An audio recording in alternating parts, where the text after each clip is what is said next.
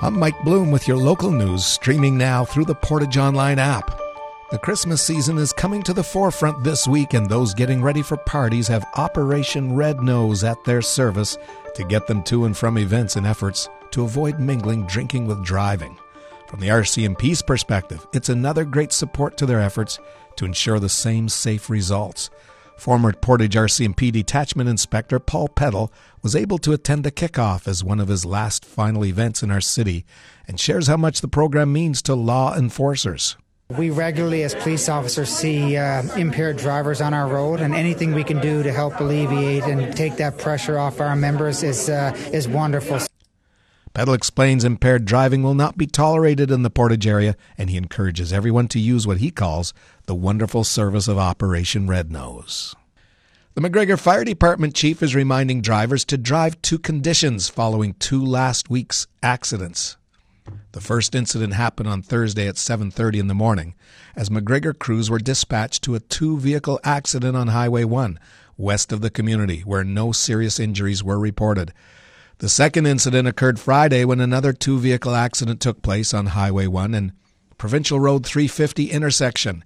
This time, however, there were undisclosed injuries and the road was shut down for four hours before reopening. This time of year, it's uh, hard to know what. Uh, what we're going to get when we get up in the morning, like it could be frost-covered sections, or you know, with the snow and rain and the freezing rain and the visibility issues that factors in this time of year and uh, throughout our winter months. I would just like advise everybody to you know drive the conditions. And definitely, when you do approach emergency scenes, uh, please slow down and uh, give the crews a, a safe way to work. Uh, it's uh, much appreciated. Lecky says that his department is always ready to respond when needed, noting that sometimes people will call in accidents requiring a simple tow. Slade Stanek has been honored by the MJHL for his electric performances during three games last week. The 2003 born forward from Rapid City, Manitoba, put up two goals and three assists in three games played last week, helping push the Terriers to a tie for second place in the East Division while picking up five of a possible six points. The Terriers are hitting the ice tonight at the Winkler Centennial Arena to play off against the Flyers at 7 p.m. Breaking news at your fingertips. For instant updates, download our free Portage Online app through Google Play or the Apple App Store.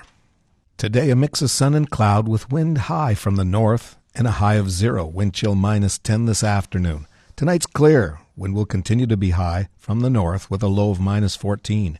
Wind chill minus 10 this evening and minus 23 overnight.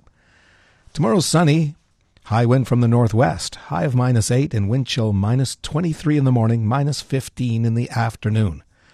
Tomorrow night is clear with a low of minus 15, and then Friday is sunny with a high of minus 3. Friday night clear, low of minus 11. And around the region, Brandon is mostly cloudy, it's minus 2. Winnipeg mostly cloudy, minus 1. Mostly cloudy here in Portage. Humidity 64%, temperatures minus 1, and a north wind is making it feel like minus 9. Stay ahead of the storm and stream us on demand. Download our free Portage Online app today. I'm Mike Bloom.